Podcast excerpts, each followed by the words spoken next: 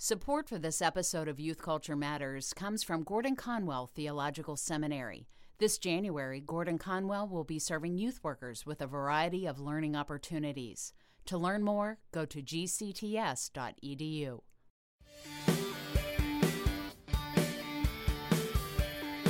Drug and alcohol abuse is nothing new to youth culture. Sadly, it's been a part of the teenage experience for a long time. While anti drug efforts have yielded a decline in the use of some drugs, the usage numbers on way too many drugs are on the rise. And not a day goes by when we don't read another sobering statistic or sad story related to the abuse of opioids or heroin. Today, kids are engaging with drugs and alcohol for a host of reasons. What is it like to work with a young person who is addicted?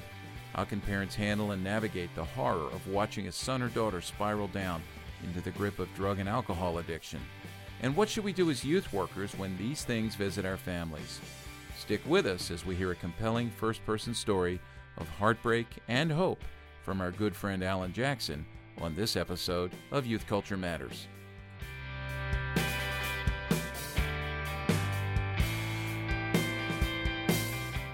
From the Center for Parent Youth Understanding, this is Youth Culture Matters. If you're a parent, youth worker, educator, counselor, grandparent, or anyone else who cares about kids, we're glad you've joined us for this practical, informative, and hope filled podcast. This is a place where together we talk and think Christianly about the rapidly changing world of today's children, teens, and young adults.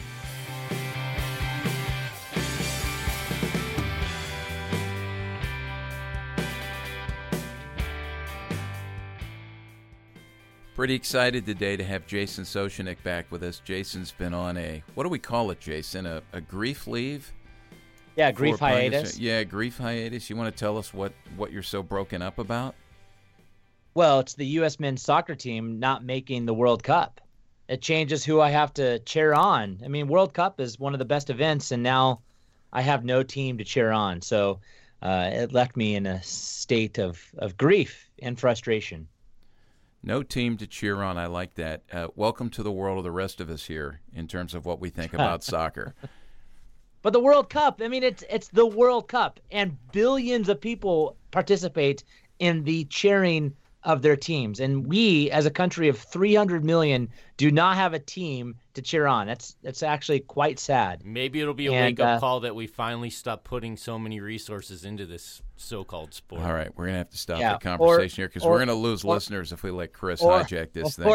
Or or what will happen is we it proves that we actually need to invest I, money into this and have a much fear. better plan. Yeah, well, I, here's here's the deal. We I will just say very quickly that that was why we took a little hiatus. Not really, but it's good to I have you back, Jason. Free. Yeah, it's good to be yeah. back. Yeah, boy, a lot of press. It's been interesting to read in the, you know yeah. in the follow up since then about what people think. I mean, some pretty nasty stuff. Soccer oh, fans man. are writing. So, yeah, yeah. Hey, listen, I just want to mention quickly that we are really, really grateful to Gordon Conwell Theological Seminary for sponsoring this podcast. And Duffy Robinson and I have some things coming up up there. Are you aware of what these things are, Jason? Have I? Yeah, I think one of them. Yeah, you have something coming up uh, around sexual integrity. Yeah, which I think yeah. sounds really, re- really great. Maybe you can talk a little. Bit. Yeah, we it. just want people to be aware that in January we've got three things happening up there over the course of two weeks. Duffy and I will be teaching a master's level class on theology and principles of dynamic youth ministry. It's a modular, people can get in on that and have credit transfer to their institution. That's going to be a fun time. We're going to end that class on a Saturday, a full day of youth worker training. That's actually going to be opened up to the community up there in New England or anybody else who would want to come for parents and youth workers on the topic of nurturing the soul of today's youth. We've pulled in some good practitioners from New England to help us with that. And then, as you mentioned, the week after, from January 15 to 18, we will be leading a youth ministry symposium on facilitating traditional biblical sexuality in a changing youth culture. It's going to be limited to 25 people and very intense and practical as we work together to discover how to promote traditional biblical sexuality. So, thanks to Gordon Conwell for that. Yeah, Today, that's great boy, this is going to be a tough topic today, but really timely. We're going to talk about drug abuse, substance abuse, addictions, and specifically in light of what's happening with the opioid uh, problem in this country. It seems like every single day you open the newspaper. I know here in Pennsylvania, when we open the newspaper, we see story after story after story. If it's not telling us the statistics on heroin addiction and opiate addiction, it's telling us the stories of individual people, yeah. and they're absolutely heartbreaking. What about up there in Spokane? Well, it's happening happening just as much. And, and actually, it, it, I'm hearing stories within youth ministries of uh, families being impacted and, and youth ministries losing students or having students that have to go into uh, care uh, to take care of some addiction as it relates to this. So, you know, I don't want to exaggerate numbers. It's not like every youth ministry uh, experiences this, but I'm experiencing more and more youth ministries that do have stories that include this, and it's it's uh, it's something that needs to be discussed. And I'm glad we're doing so today. Yeah. Just to frame our conversation before we get ready to talk to our friend Alan Jackson, who's going to tell a very personal story of how this issue has hit home for him, literally hit home in his family. Uh, there are so many statistics we could communicate, but very quickly, I'm just going to give you something I found about five critical facts about the opioid addiction and abuse epidemic, and to rifle through these. Number one, in 15 years, opioid overdose deaths quadrupled and now drug overdoses kill more people than car crashes. In fact, I read this yesterday that drug overdoses are now the leading cause of death for people under 50 in the United States. That's I really mm. had to chew on that. That's amazing. Wow. Frightening when you think about it. Number 2, the number of prescriptions written for opioids also quadrupled between 1999 and 2010. And I know Jason you and I both know people who have been prescribed these things for legitimate yeah. issues with pain but very quickly it can grow into an addiction. Number three, prescription opioid addiction often leads to heroin use, so the opioids are a, a gateway, a step towards that. Number four, fentanyl, a hundred times more potent than morphine, is killing Americans at an increasing rate, and many times uh, the heroin is laced with this.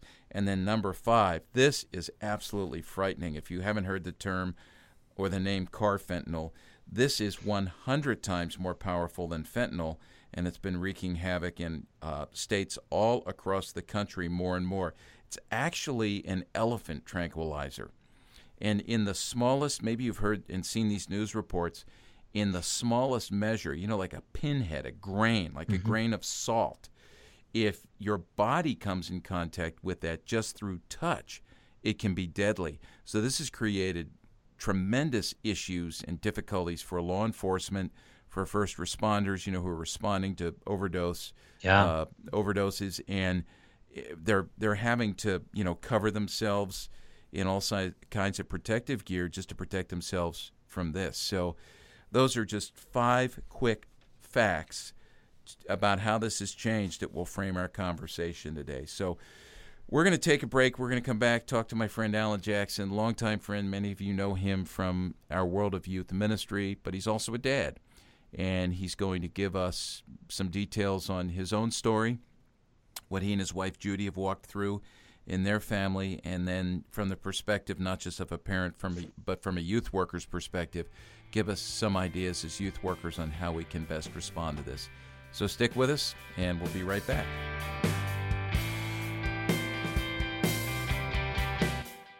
My good friend Duffy Robbins and I would like to invite you to join us this January on the campus of the Gordon Conwell Theological Seminary on the beautiful North Shore of Boston. During the week of January 9th through 12th, Duffy and I will be teaching a master's level class on theology and principles of dynamic youth ministry. The modular is set up so that if you're a student at another institution, you can join us and have the credit transfer. On Saturday, January 13th, we will be joined by several of our youth ministry friends for a full day equipping conference for youth workers and parents on the topic of nurturing the soul of today's youth. And from January 15 to 18, we'll be leading a youth ministry symposium on facilitating traditional biblical sexuality in a changing youth culture. To learn more, visit gcts.edu or simply click on the event links we've posted on the Youth Culture Matters podcast page beneath the player for this episode.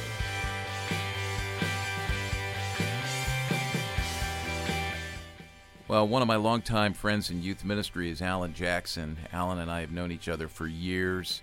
we cross paths every year, several times at conferences and conventions, and I've had the opportunity to be a part of what Alan was doing for many years in New Orleans at New Orleans Baptist Theological Seminary, as he was teaching youth ministry down there and running YIMI, right? Mm. Yeah, what's YIMI? You explain to us what that is. I mean, it's still going, well, we, right? Yeah.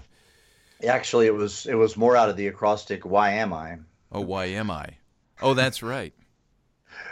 Uh, so YMI Youth Ministry Institute uh, research uh, arm. We uh, raised money for youth ministry uh, research, but also for student scholarships and mission projects and that kind of thing. So, be uh, becoming an institute within the seminary gave us a little bit more power to to raise money, and so that's kind of where we went with that. Did yeah. research project on media literacy did one on anger management. Um, so we were uh, trying to do some uh, stuff, more boots on the ground, local kind of stuff with uh, real youth ministers. Yeah.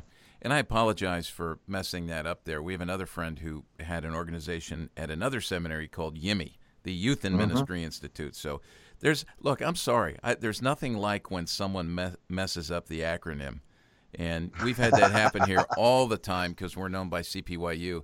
And it's especially fun when the person up front who's introducing, you know, you to do something from CPYU as a board member and they get the acronym wrong. So we've had that happen. It's yeah. Well, you remember the when uh, the Youth Ministry Educators was the Association of Youth Ministry yeah, Educators, AYME. AYME, and then they dropped the A, so it was just YME. Yeah. And uh, YME was pretty appropriate. a lot of people ask that in youth, in youth ministry, right? Exactly. Yeah. After about a week exactly. of doing youth ministry, getting your first paycheck, why me? Well, I'm Alan. I'm really excited to have you here because we're really not going to talk at the outset about youth ministry, but we're going to get really personal. And you've been gracious uh, with a blessing of your family to be able to open up and talk about an experience you guys had that you walked through over the last several years. I've known your family for years, so there's that connection here for me where I think it's quite compelling. But I'd love for you, as we talk about the drug crisis here in the United States, to share with us, and Jason and I are going to pick your brain about this, share with us a bit of the story of okay. what, ha- what happened. Sure. Um, my wife and I have been married uh, 35 years, coming up this um, May, next May. And um, we were blessed with two children. Uh, my son Aaron was born in 1988 and my daughter was born in 1991 and so you can do the math on the ages. But uh, when aaron was in high school um, he was at a christian school. He was an athlete. He was very focused. And um, you know with athletes they drug test them constantly. So there was a sense that he uh, was behaving himself. We knew that occasionally he um, he drank some with his friends, but it was nothing that we uh, we felt like was out of control. Um, in 2005, uh, he was a junior in high school, and uh, my daughter was a freshman in high school. And we had a little weather event that came through New Orleans that uh, kind of disrupted some things. And uh, so when Hurricane Katrina put uh, five feet of water in our house, we had to evacuate to Baton Rouge, and uh, we lived in Baton Rouge for the for the next year. Uh, it took them a year to rebuild our house, and uh, after that year, we moved back to New Orleans. Um, the untold story of the evacuation. I think Walt, we did some blogging um, even back then with just some of the uh, unintended consequences. The the didn't see that coming moments with Katrina, and and one of them was that the places where people evacuated became very provincial, and their uh, willingness to allow participation on teams or in choirs or in uh, student government, those kind of things. The the refugees were sort of in a different category. And so, uh, even though uh, Aaron was um, all district in New Orleans, he wasn't given a spot on the team in Baton Rouge, and so he had way too much free time on his hands. And uh, he discovered Oxy in um, Baton Rouge. Um, they called that hillbilly heroin down here. and um, so he discovered Oxy in Baton Rouge. We did not know about it. He was working rather than uh, playing for a team, and so we had a a different rhythm as a family. Obviously, we we're you know every day is just survival. But um, he got into some things with some new friends, and you know later we discovered that probably he had dabbled with some drugs even in high school because the uh, what we know about an addict is you can move away from wherever you are, but they're going to find addicts. They're going to find other people who have uh, like minds, and so after um, the first semester, fall semester 2005, Aaron and I were able to move back to New Orleans. Uh, we slept a lot of different places my car, my office, friends' houses. Finally, in uh, April, we got an apartment, but we moved back so that he could play spring baseball. And uh, so, uh, once again, he was under the discipline and drug testing of, uh, of a high school sports program. And so, it sort of went underground probably for the next three years. And um, he went to college on a baseball um, offer, tore up his shoulder, couldn't play baseball. Uh, basically, he said, "If I can't play baseball, I want to go to a real college." Uh, he was playing at a small Division three school, and transferred to uh, Louisiana State University in Baton Rouge. And LSU is uh, not known to be a place of uh, discernment and reason. And uh, so during that time, he fell back in love with Oxy and then graduated eventually to heroin. Um, the college industry is such that it takes a very long time for people to flunk out of college because they really want the students there as long as you're paying money. And so it took us about two and a half years to understand that he wasn't going to class, despite the fact that he said he was. And uh, so when all of that sort of came crashing down, he moved back into New Orleans, and that's when we really began to see the signals that uh, that there was an addiction going on. And ultimately, he uh, got a job as a night person in a hotel on our seminary campus. And um, one Wednesday night, the campus police called me and said that he was unconscious with a needle hanging out of his arm. And so that led to um, a full on disclosure of all that perhaps we had been denying. And um, he went into a, a program called Teen Challenge that I have a, a, great deal of respect for, at least the way they run it in Louisiana. Uh, pretty much because they don't allow parents to be involved in the program. It's uh, um, their philosophy is to make an addict own their addiction, and so um, we uh, they do not require that parents pay monthly stipend. They don't require that parents empty their bank account or expose their insurance policies. Their philosophy is if the team doesn't work, they don't eat. And so they put them all to work and they hire out with landscape and janitorial and whatever they can do to put food on their collective table. Everybody has a job, and um, that was the uh, the right thing for Aaron. Uh, it's a spiritual Assemblies of God uh, program where the Bible study part of it is uh, intense, uh, lots of classes, lots of uh, memory, lots of accountability, and lots of work. And um, after 12 months, um, he left the active part of the program and had a choice to either come back to New Orleans and intern uh, with his pastor or to stay in the Teen Challenge program and be a worker, so to speak. And he chose that. And um, while he was working induction at the new Teen Challenge facility in Shreveport, he met some people that led him to believe he wanted to go back to school. So he finished up at Louisiana State in Shreveport and now is working in a construction industry job in Dallas, Fort Worth area. And he's doing well.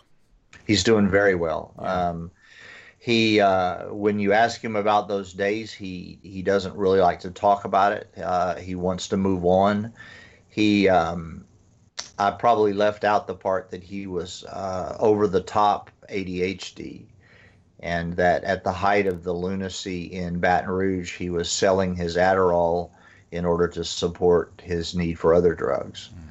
So he was selling his focus drugs that would have helped him in class in order to support his habit in other areas. But now, where he could take Adderall if he uh, wanted to, he, he doesn't want any part of anything that's. He probably still drinks a little bit, but he doesn't want any part of anything that feels like it's chemical.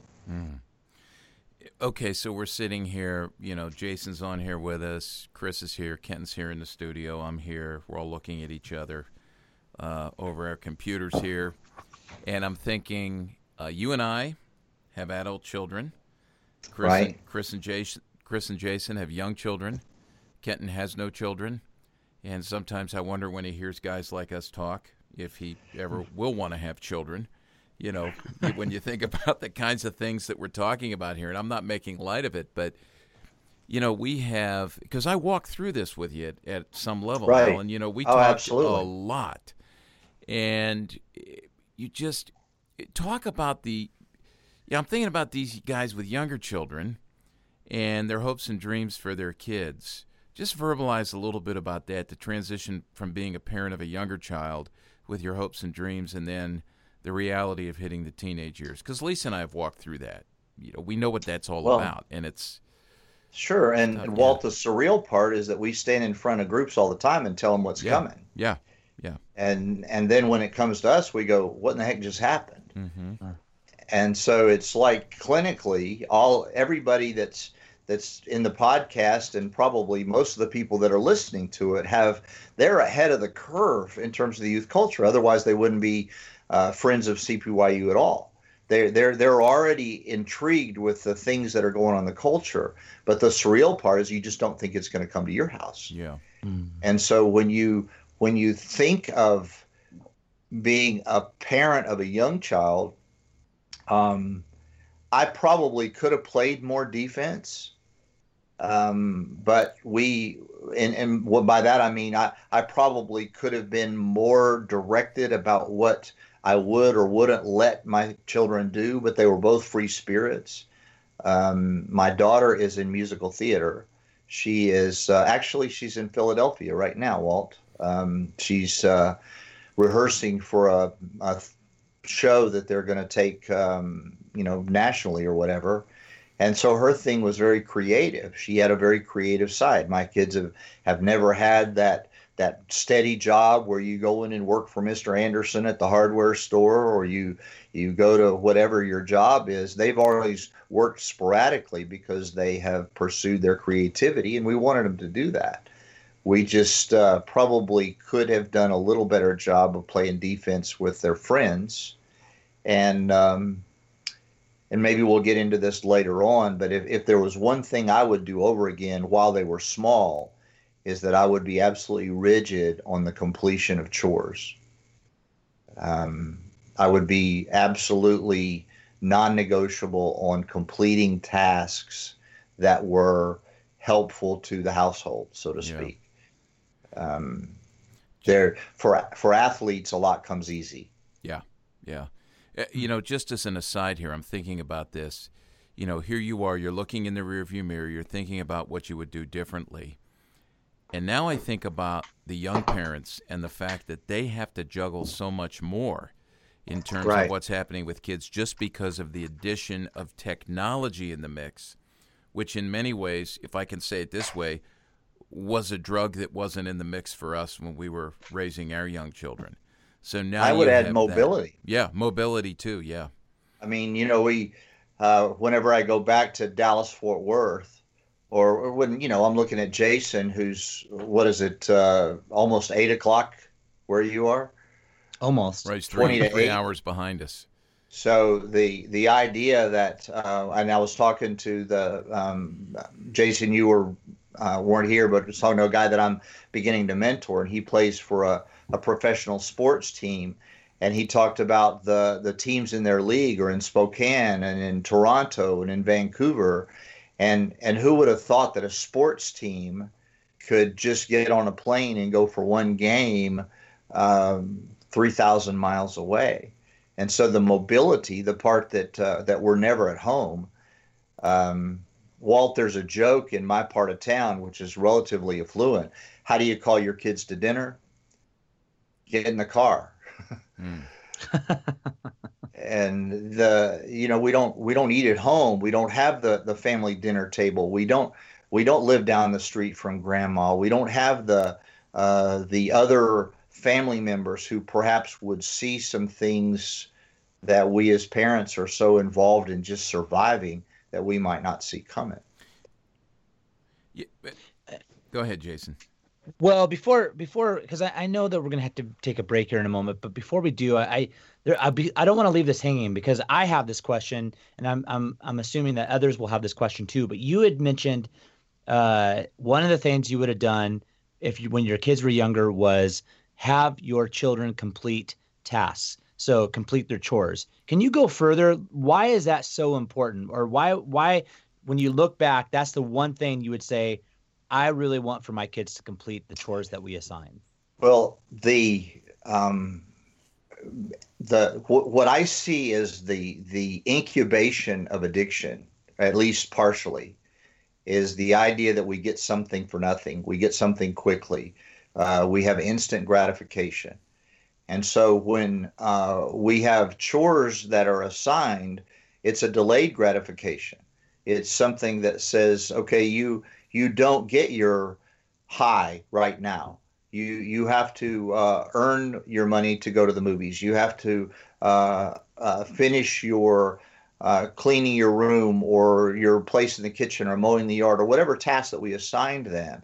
And for my son, he was an athlete. He he was gone from seven o'clock in the morning till seven o'clock at night, and he was a three sport athlete. So he played. He had some practice year round, but there were still slots when he could have, rather than just vegging out on uh, an Xbox or or saying this is my downtime, I deserve it. No, you choose to play all these sports. And Jason, in hindsight, I might have said to him if you think that it's too big a hill to climb for you to earn your own gas money, maybe you need to set out a sports season. Maybe you need to not play all three sports, but you need to choose which two are the best of the best. But quite frankly, as a father, uh, I'm so proud of him for excelling in sports and pretty much whatever he does that I get caught up in it too. And so if if I had it to do over again, I would put my own ego in check and say the the delayed gratification that comes with completing a task, completing a chore. Uh, you don't earn computer time until you finish your homework, or of course, I know homework and computer time are synonymous now, but the um, the idea that there are things that you do that are just part of being in the family, and then there are things you do that say you earn before you spend. You uh, you have some kind of self discipline that leads up to some kind of a freedom to keep the link between freedom and responsibility. Hmm. And I and I also hear in this, it, it, correct me if I'm wrong, but what I'm hearing is uh, a lot of times we can look to our kids and think, well, they're doing three sports, they're really busy, and and so there's this aspect of movement. But really, what is the downside of that potentially is that we're not teaching our kids how to wait. They're always busy. They always have something to look forward to. They always have some That's sort it. of gratification before them. That's and, it. And and uh, we forget that aspect. And so the the downside of that is they've never really learned how to just have a space where they're waiting and they're not having to fill that space with something else. Is, and they've never they've never really had to choose between things. Uh, because yeah. we parents these days we say we're going to facilitate all of it. We will we will idle in the car outside the karate lesson so that you can run out and in the back seat of the minivan take off your karate outfit, put on your soccer shirt, and we'll deliver you to the soccer field. And uh, then hmm. somebody will have something in the oven so that we can feed you in the car between soccer and choir practice and it's like we're parenting by Uber and not really saying, no, why don't you choose which of these you want to do? And the and the sneaky trap to this is wow. That it's all very well intentioned on the part of parents. Most know, when definitely. You, yeah, when you ask Absolutely. parents about their intentions, it's well intentioned, but it's horribly misdirected. And it's interesting when you just said, you know, the car's out there idling, I D L E, idle. I'm thinking about the idol of our kids, I D O L, that we're all Right. susceptible to because we're all broken people raising broken kids. And Exactly. it is, as Tim Keller says, I love his definition of idolatry taking good things and making them ultimate things. That's right. Yeah, That's right. So, and and this is all part of helicopter parenting. As I hear you talk about this, and we all as parents, when we get to this age, if we are honest with ourselves, we look back and we are thinking a lot about the mistakes that we made, the things that Well, we did not do right, and Yeah, and and no, but the, the helicopter parenting is part of it. But the the even if you let your kids go do their own thing, and you're not a, a dance mom, and you're not, uh, you know, the the ultimate that people say about their fathers at funerals is he was at every ball game. Well, being at every ball game is different from being at every practice and making sure there's a coach to help him with his curveball, another coach to help him with his slap shot, another coach to help him become a black belt. Uh, it's like there's there's there's also an outsourcing of parenting that we do rather than just humbly saying, you know, I think maybe we don't need to do all of this. Why don't we together as a family choose which is going to be the best for you both now because you enjoy it and then as parents we bring in the dynamic of and and this may add something to you later on uh, the parents who say if you start a sport you're going to finish one season of it. I'm not going to let you quit in the middle of it. Uh, the parents who say uh, i'm not going to go um, be your advocate before your teacher because i don't think you are in the right in this thing. Whereas uh, I know even as a professor at the seminary, I'm teaching master students, and I got letters from parents, and I'm going, nah, let it go. It's it's time to let that go. yeah, It's, yeah, it's your your son's earning a master's Yep. degree. Let let him let him be on his own. yeah. Well, we're going to take a break here. When we come back, we're going to be talking about mm. some practical guidelines for youth workers and parents. I want to probe that a little more with Alan. And I will let you know that on our podcast page for this episode of the podcast where we're interviewing Alan Jackson, we will put links at the bottom to some handouts that we have here, some free downloads that will be helpful to you as parents. They'll be helpful to youth workers. There are things you can pass on to parents related to the topic of substance abuse. We have a handout on the stages of addiction. We have a, um, a handout on the signs and symptoms of teen alcohol and drug abuse. And then a handout, a trend alert uh, titled My Child is Abusing Drugs and Alcohol.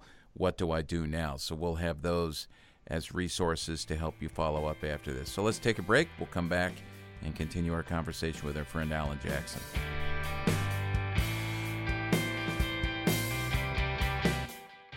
I'm very excited to tell you about a new resource we've just launched here at CPYU. Just Add Parents is a series of ready to use parent meetings that feature three 10 minute video teaching segments, each followed by a time for guided small group discussion. Youth workers, Just Add Parents is perfect for use in your parent meeting or a parent class. The teaching content is not only designed to inform parents regarding pressing cultural issues, but to equip them to respond to these unfolding realities in a gospel centered, practical manner, all with the goal of helping you help parents lead their children into believing and behaving Christianly in today's rapidly changing culture. Each Just Add Parents Parents meeting includes video teaching segments, PDFs of discussion questions, and other handouts. You can order Just Add Parents as either a download or on a thumb drive. I'm happy to announce that the first installment in the Just Add Parents Parent Meeting series is now available, and it's titled Tech Sensible Parenting. If you want to help your parents understand and respond proactively to kids and technology with a Just Add Parents Parent Meeting, you can learn more on our website at cpyu.org.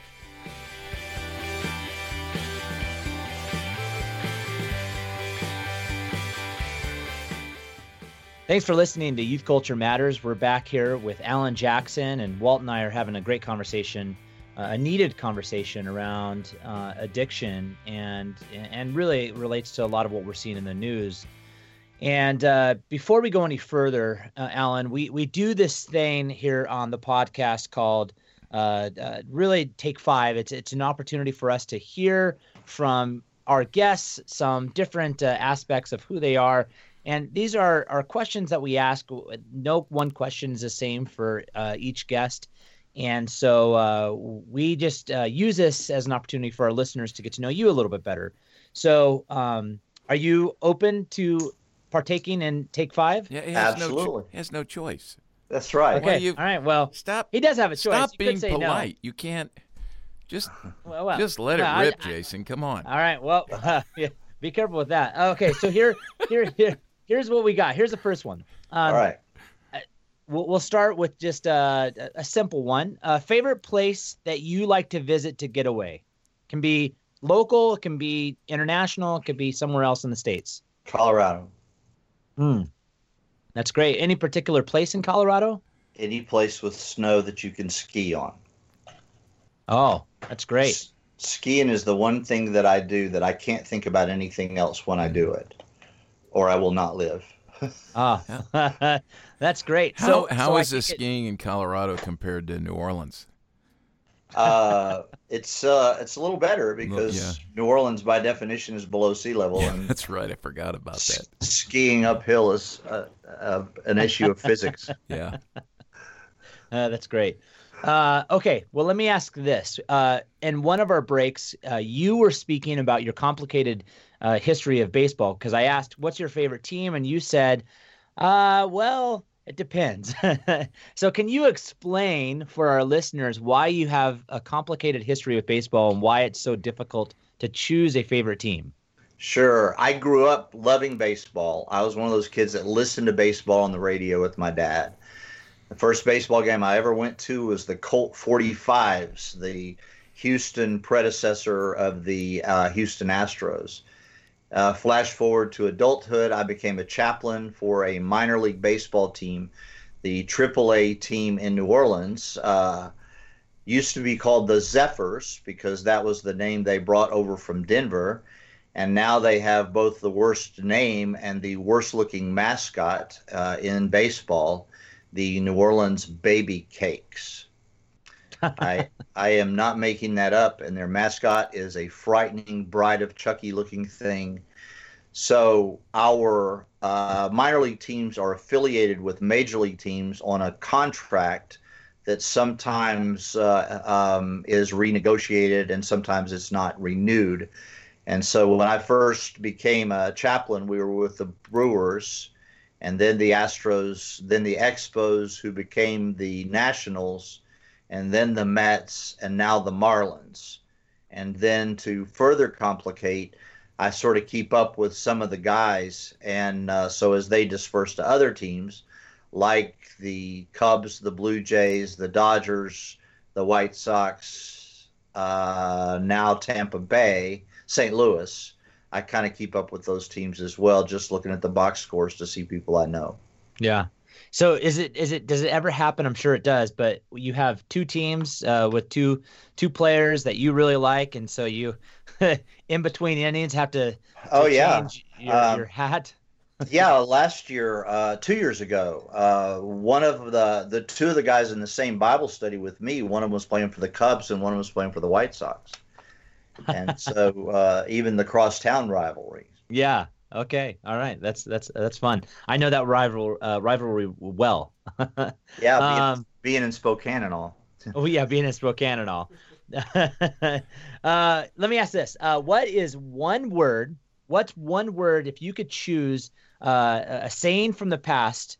Uh, so it could be a word or a saying from the past that you would like to see come back. uh, an old lady who was a friend that was really crusty. Uh, the favorite saying that she had is, "You can't teach class, and you can't fix stupid." I, I would like to see that come back. I don't know why I'm thinking I- of Larry the Cable Guy right now. Something it just he just popped into my head. I, I don't know whether Yeah. that describes him or Yeah. something he would say. You can't teach class, and you can't fix stupid. All right, I like that. Uh, okay. Uh, How did you come up here's with that question? I just have to pause right there because that would have been paralyzing to me. I'm I'm Hey. impressed that he came up with an answer for that so quickly. All right. yeah, it was. Uh, that's excellent. Well, Uh, my my other choice was the quote that's been wrongly attributed to both Mark Twain and Abe Lincoln.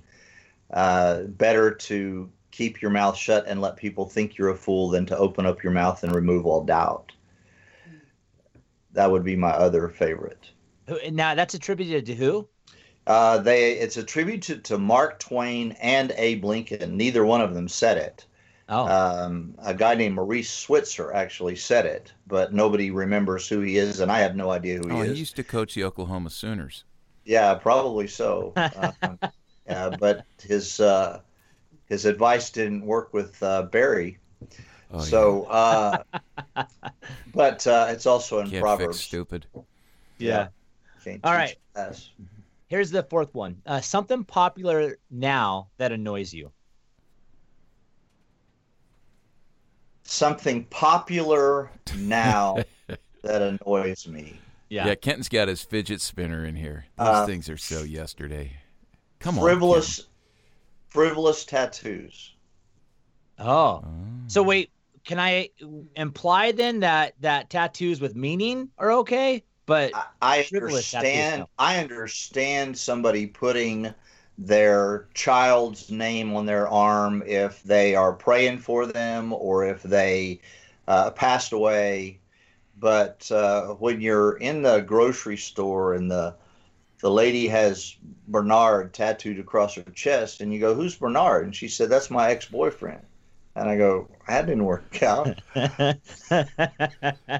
I'm just Well, stuck on the picture of someone in the grocery store with Bernard on her chest, and you're seeing this. How? hey, you can't unthink this stuff. Yeah. Okay. All right. okay, here's the last one. Uh, I, and I was trying to think of the best way to ask this, but uh, I, I think I, I landed Oh, on, on on the right one. So you've known Walt for how many years? I knew A it had lot. to be. Uh, A lot. A lot, a lot. Okay, so you you've gotten to know some of his unique traits, some of his uh, unique styles. and You just you you've gotten to spend time with him. So uh, I would I would be curious if you were to choose uh, a genre of music and a name that Walt would go by if he were a pop star, if he were uh, some sort of musician. What what uh, category of music would he sing in, and what would his uh, name be? Wow. Well, I I think classic rock is probably a given. Okay, classic rock, but it would have been it would have just been rock and roll back then. Yeah. So Yeah. Well, with Walt, it's always been classic. thanks for joining us, folks, on this episode of. Um, like a stage name. yeah. What would his stage name be? We could have a contest for this. This would be good. So, so are we gonna go W- Walt's Clearwater Revival or Walt Jovi or where are we headed with this? Uh, well, like Bono, like you know, you, it's a stage name. That doesn't. That's not his real name. The Edge. Meatloaf Uh, is already taken. Well, Meatloaf is already taken. Walt is a lot like Prince. He doesn't really need a last name. I mean, when you Oh. talk culture, you just say, "Hey, you know Walt." Actually, yeah, he'd be the artist formerly known as Walt Mueller. Yeah, I keep waiting for CPYU to have a symbol. All right. I got to say thank Well- you to Alan on this because I know where Jason was hoping this would go, and you didn't take it there, Alan. You are a true friend. Jason well, is if you're a listener, there's still plenty of time for you Yeah. to give opinion, give thought, and I know some of our listeners have even sent gifts in the past. So I'm going to avoid any reference to Barry Manilow. Yeah. Oh boy. well, oh, you just broke that rule. Well, there you go, Walt. Yeah. It's, it's, hey, it's hey, your, yeah, yeah. you Hey, can- can I throw something? I got to go back to the Houston Colt 45s because when we started to talk about those, these guys just giggled here being younger, you know. But, you know, 1962, and two of the classic baseball names that I remember from back then were on that team Bob Aspromonte. What a great baseball name. Bob Aspromonte and uh, Joey Amalfitano. Aren't they glad they didn't put their names on their jerseys back then? Oh yeah, yeah. and they both went on to to uh, to to hold Some- high positions with a mom Absolutely. in northern New Jersey.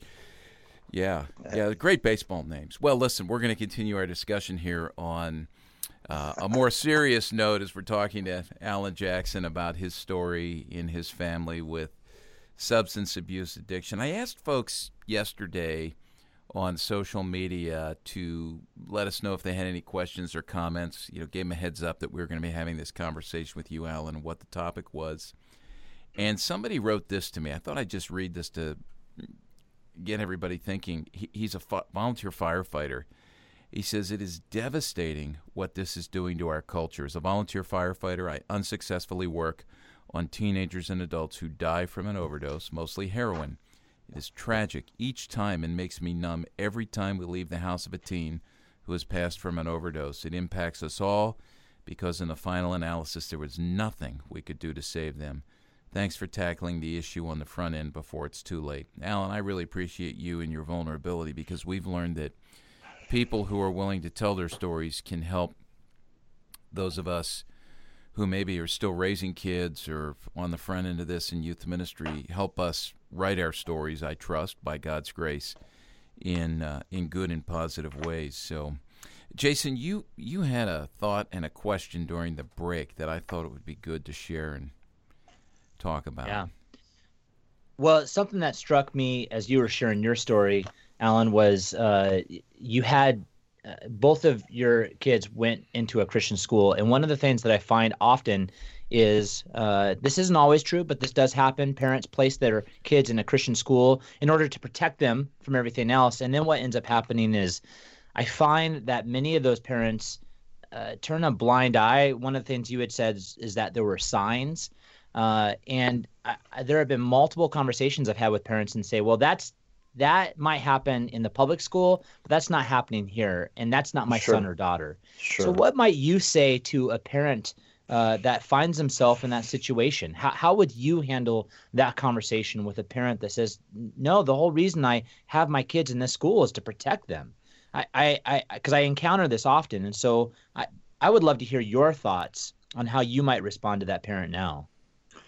Um, I would ask them about their Christian school. I would ask them if discipleship is going on there.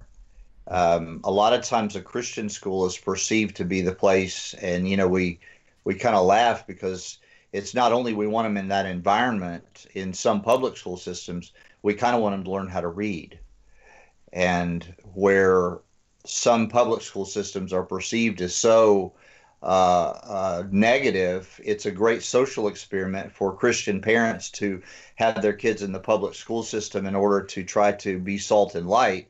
But at the end of the day, they would like them to be able to do rudimentary math.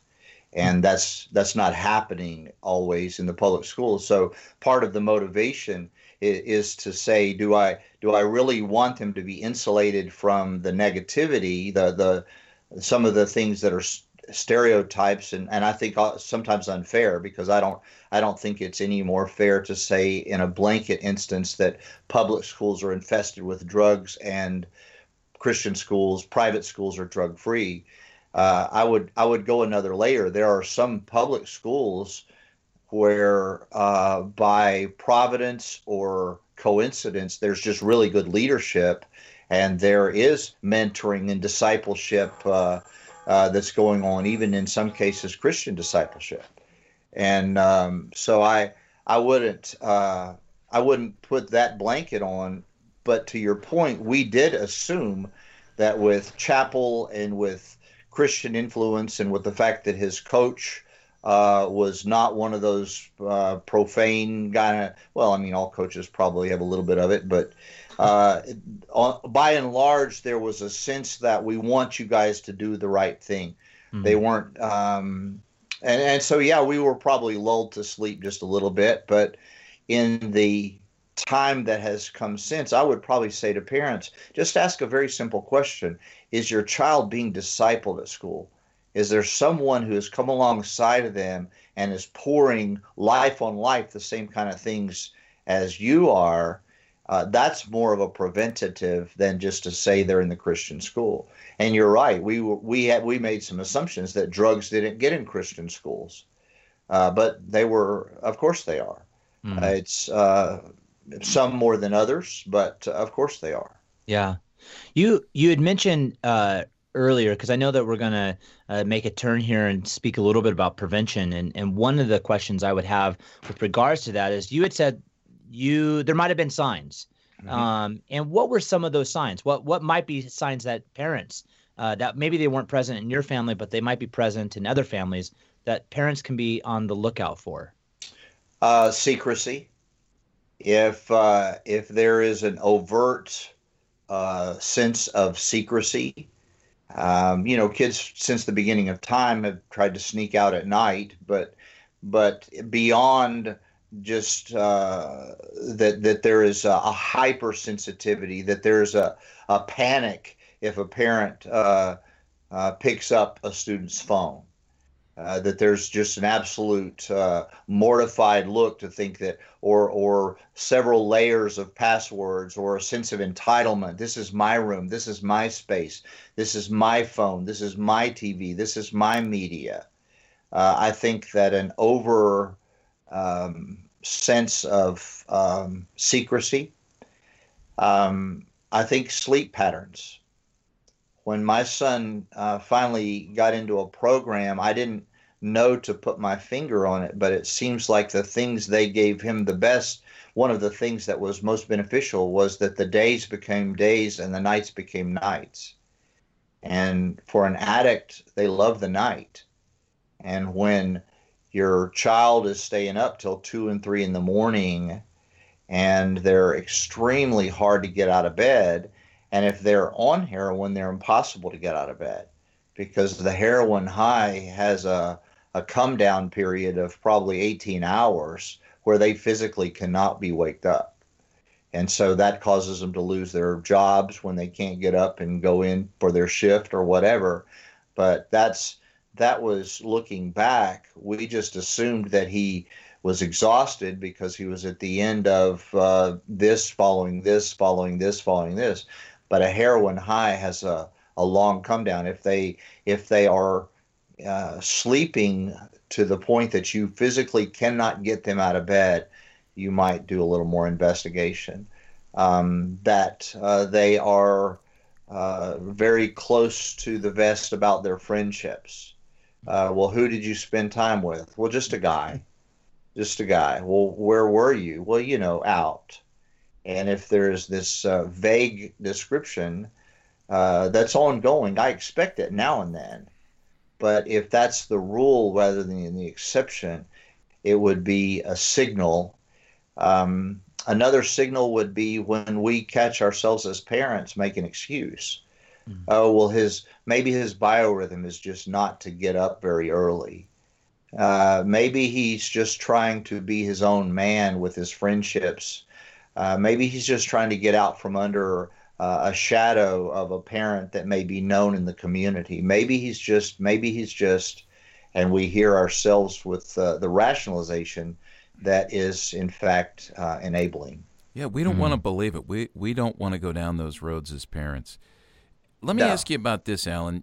As you and Judy walked through this, as people in ministry, as a leader in student ministry, what about what you thought about how people were looking at you? Did people look at you differently? How do you handle the issue of shame? Because I think we we default to that. Sure. Well, on the one hand, nobody wants to say, "Hey, this is my kid. He's on drugs. Um, I don't think my son would mind me telling this story. Um, he had a community service aspect of one of his uh, incidents. And uh, we were on our way to church uh, one Sunday morning and passed a, a trash cleanup crew on the interstate in their coveralls. And sure enough, there was my son. Oh, look, that's my boy. I'm so proud. And uh, probably that's not where we want to go. Mm. But uh, a minister has a heightened sense of shame because then people start bringing out the the scripture passage that says if you can't manage your own household, how can you manage the affairs of the church? Hmm. And so you you for me the greatest tool was dis- disclosure. Hey, this is this is what my family's struggling with, and if if my position is compromised for it, so be it. And I was fortunate. Um, and it was a little odd. Walt, you knew that we lived on the seminary campus, and the seminary campus is an institution that's a drug free area. And so I didn't really have a choice at the end when Aaron went into rehab. They said he's violated the drug free, uh, the no tolerance. He has to leave. If he's going to live with you, you have to leave. And so, as a professor living on the campus, it wasn't something that I really could keep secret because my son was no longer allowed on the campus. He was no longer allowed to be on the campus because he has violated a drug. Now, fortunately, he, his uh, program was over a year. Uh, by the way, Jason, that's another tidbit. A 28 day program is a timeout. Mm. Uh, an addict can endure anything for 28 days. Um, a, a, a real treatment program, at least in my experience as both a parent and a pastor, is 12 months. It's not 18. It's not three months. It's not outward bound for uh, 45 days in the wilderness. It's a year um, because 28 days is just a timeout. But um, to your point, Walt, the shame of it was just something we had to do and, and and the lord really blessed us because it seems like every time we told our story there were more parents that were strengthened by the fact that we did and I just said to my church, if you if you need me not to lead in the church because you're going to dwell on this passage in Timothy, then um, I think there are some hermeneutics problems with that. But if that's the way you feel, then I'll just have to step aside. I don't I don't interpret it that way. I think we as parents have a responsibility to do the best we can. I think we can learn from podcasts and things like this that we we don't need to enable sin in our kids' lives. But our kids have this amazing thing called free will. And they, uh, from the time they're two, uh, they take great delight in expressing that will. And if you're going to throw me out of the church for having a son who made some poor choices, I want to deal with the people who kids scream at McDonald's. You know, control your kid. Uh, our our kids have free will, uh, babies are babies. Babies scream. Teenagers rebel. Boy, that was timing. Yeah, that was. That was good. Uh, so there's a sense of um, the shame that goes only if we let um, poor hermeneutics deal with the scripture or uh, poor character guide others. It just seems like every time I talked about it, I helped somebody. Hmm. Uh, you know, as you get older as a parent, you, and I think as you mature in your own faith, you begin to realize that the greatest struggle facing our kids is the greatest struggle we face each and every day, each and every minute, second of every day, and that is our own brokenness and sin. Absolutely. And that, I think, is what you're talking about. That, you know, to go back to what Jason asked about the Christian school, somehow we think we're removing our kids from the influences they're still walking in and out of that school and walking around that school with the toughest thing they have to deal with, and that's their their own broken selves. What What about homeschoolers that yeah. choose drugs? Yeah. Mm. Oh yeah, I mean, and that's you, happening quite yeah. a bit. You can't cocoon much more than that. Right. Um, yeah. Uh, as, yeah. Yeah. And so, I, you know, I had a conversation last night with a couple. They told their story at this banquet I spoke at for this uh, drug and alcohol counseling center. And somehow the conversation turned to our brokenness, and I shared with them that, you know, think about the first parent, the perfect parent who had these perfect kids who were flourishing, you know, our first parents, and they, as you said, exercised their wills and chose to go against Absolutely. their father. And so as, our, our kids yeah. will do the same thing. And the first parents were children who chose to exercise their own free will yeah of God the Father. Yeah. yeah. I'm I'm reminded of uh we we had a, a guest uh several podcasts ago, but Leslie Leyland Fields, who had had said something that I thought uh, was was really powerful, and she had she had talked about the difference between successful parenting, which is I think something we're talking about, versus faithful parenting, and and faithfully stepping into it versus successfully stepping into it, and and I think recognizing the difference between the two is is something that for pers- for me personally has been really helpful, and I think that it's helpful in this conversation. But I would say that in terms of that faithfulness, that parents every now and then do need a reset.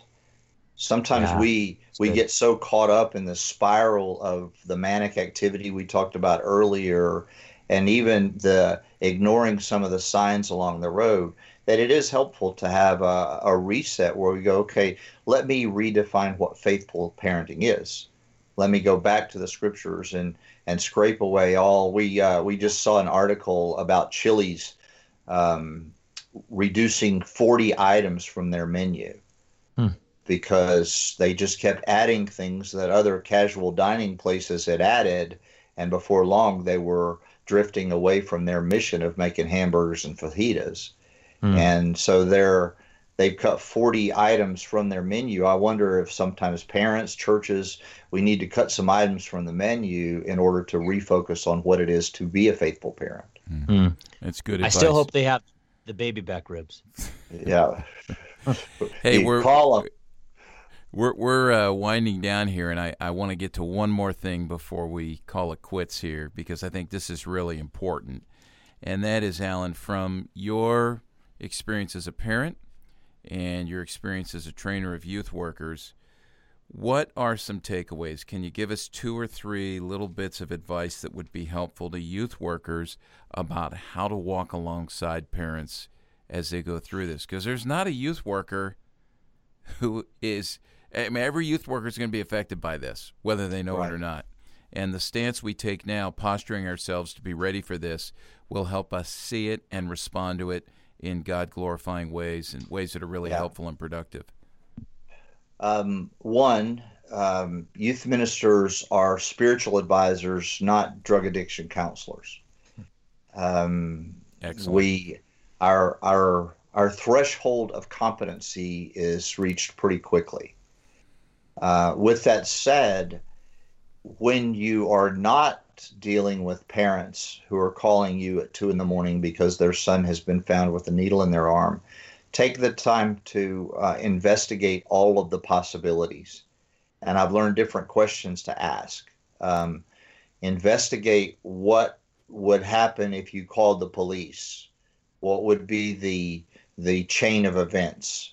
Uh, do you have um, intake uh, addiction facilities that will uh, sort of do the psych uh, eval protocol where they can they'll bring them in for uh, 36 to 72 hours pretty much no questions asked.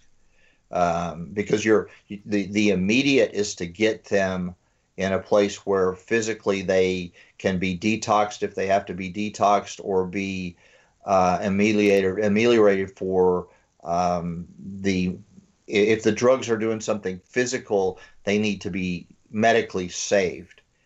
But beyond that, parents want to know what facilities are available, what programs are available.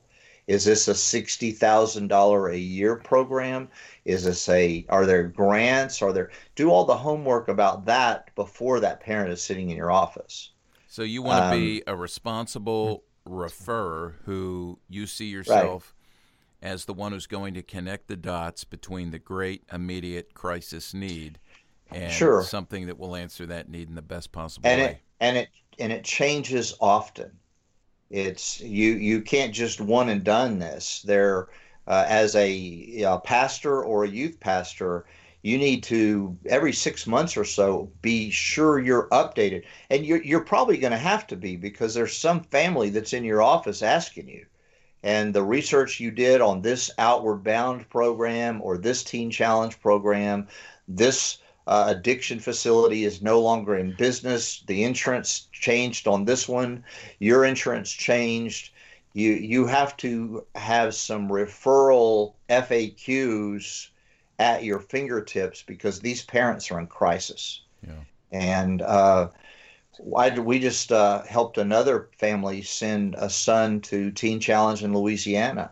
And the magic to their ears was that it wasn't going to drain their bank accounts to have him over there. Hmm.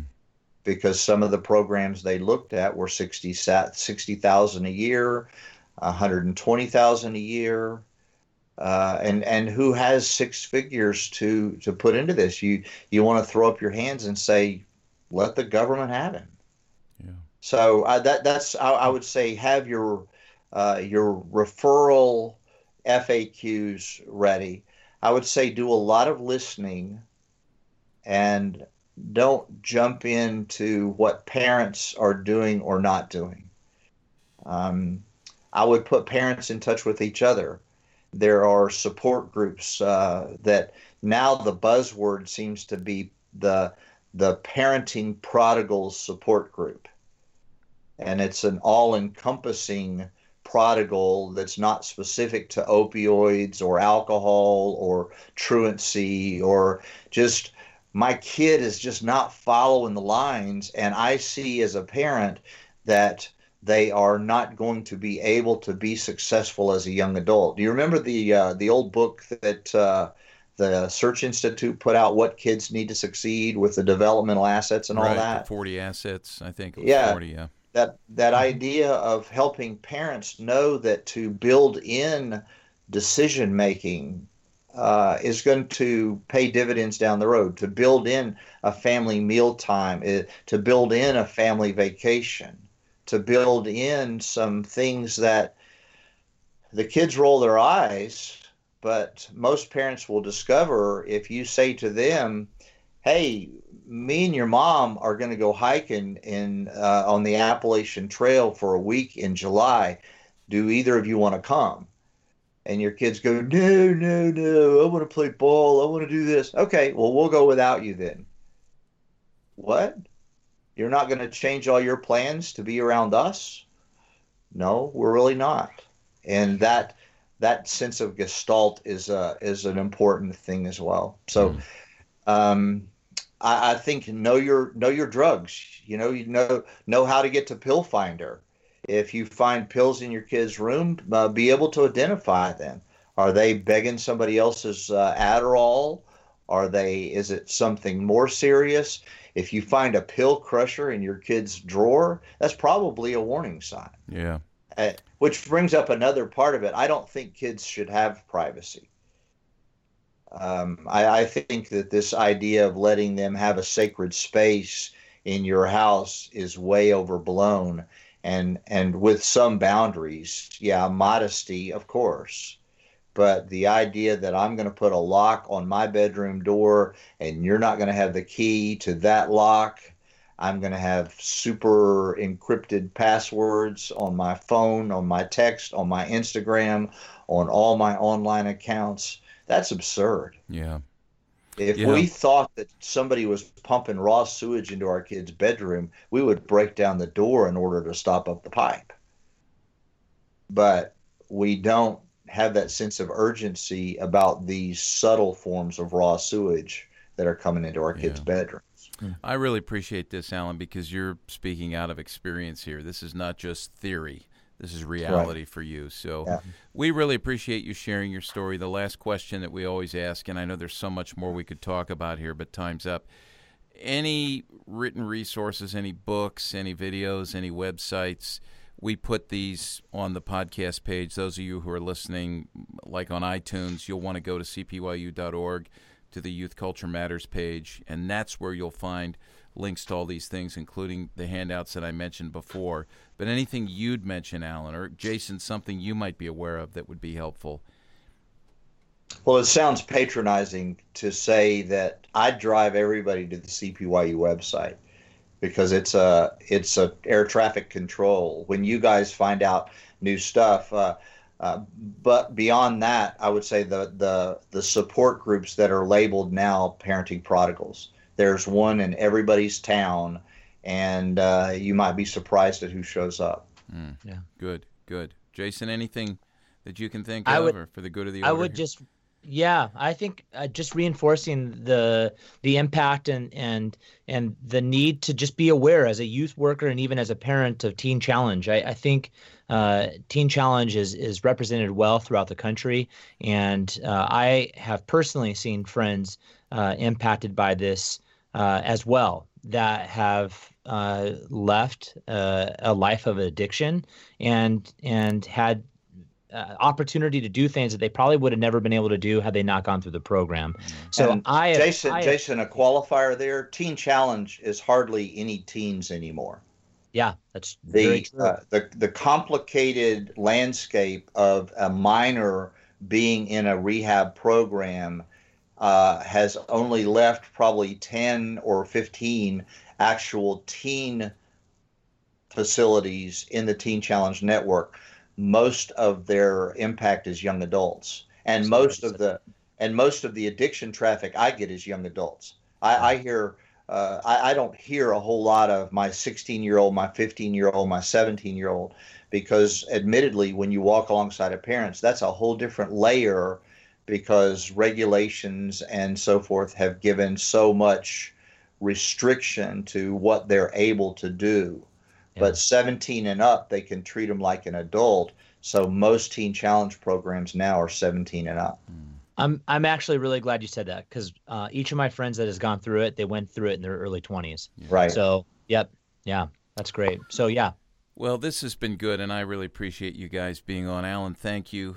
I know the thread that has run through this thing from start to finish that we all understand and we can never forget is that God is a God of great grace, great mercy, and God is a God who redeems. And we're we're thankful that in the midst of the brokenness and pain in your uh, in your life, Alan, and your family, Alan, that that's been evidence too, the evidence of God's grace. So thanks for sharing the story, and for all of you.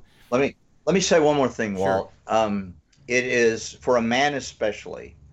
It has been a great help for me, Walt, that you and I have walked alongside each other with our kids. Um, it is a great help to have a friend who's not going to judge, who is not going to offer platitudes, but simply is going to offer support. And so, thank you for that yeah. in this journey. Yeah, thank you. We have a good friendship. I don't know if people can pick up on that, but you know, when a Presbyterian gets gets into a good friendship with a Southern Baptist, it can be just awesome. That's so we've had must a good be time. Yeah. Must be yeah. predestination. Yeah, yeah, it is. I think it is. I'm glad you admitted that.